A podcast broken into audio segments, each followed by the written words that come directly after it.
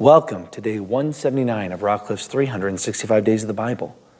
Today I want to share a highlight from my reading, which can be found in 1 Kings chapter 22 and 2 Chronicles chapter 18, with a focus on 1 Kings chapter 22 verses 11 through 14. One of them, Zedekiah, son of Kenaanah, made some iron horns and proclaimed, This is what the Lord says. With these horns you will gore the Arameans to death. All the other prophets agreed. Yes, they said, go up and be victorious, for the Lord will give the king victory. Meanwhile, the messenger who went to get Micaiah said to him, Look, all the prophets are promising victory for the king. Be sure that you agree with them and promise success. But Micaiah replied, As surely as the Lord lives, I will say only what the Lord tells me to say. There have been a couple times in my ministry where I've dealt with concepts of prophecy. And once again, very much believe in the power of prophecy.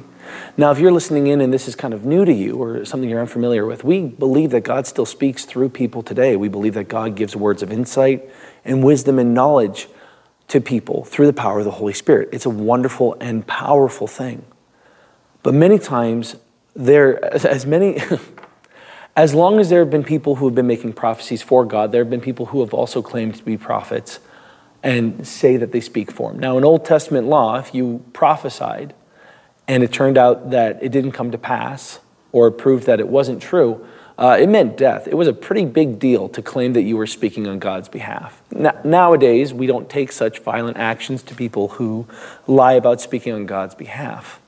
But what's interesting in the story is the king, uh, if you read beforehand, says, Oh, I don't want to you know, talk to the prophet of God. He never says anything good to me. He never prophesies what I like. And these other prophets, 400 of them, who all also claim to be hearing from God or some form of God, uh, or some kind of God is what I meant to say. Uh, you know, they promising victory. Oh, yeah, you'll be victorious. You'll be victorious.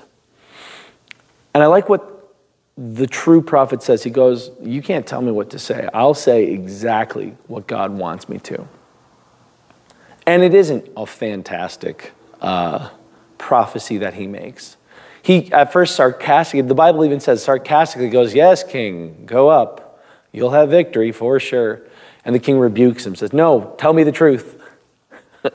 and it, it's interesting. It's interesting that the king's own words, he knows that the one prophet, Micaiah, is being sarcastic. You know, you tell me the truth. The fact of the matter is, I think deep in our hearts, we know when someone's speaking from their own heart and when they're speaking from the Lord's heart. And this is a fantastic uh, story because it kind of circles back to the importance as Christians that we need to be discerning.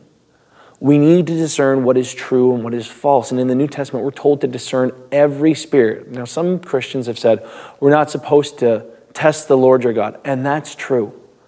But when someone comes claiming to speak God's words on God's behalf, we need to have moments where we take time to stop and think, where we take time to ask ourselves, is this coming from God or is this coming from a fleshly spirit?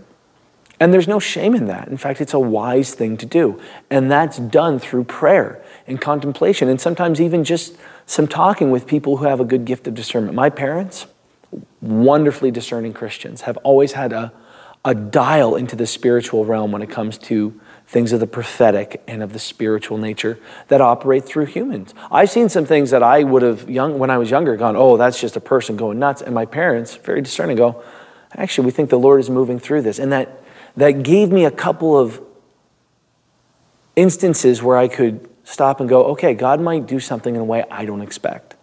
But it also gave me the discernment and taught me discernment on, oh, you know what? There are times where something might sound really good, and that's not God either.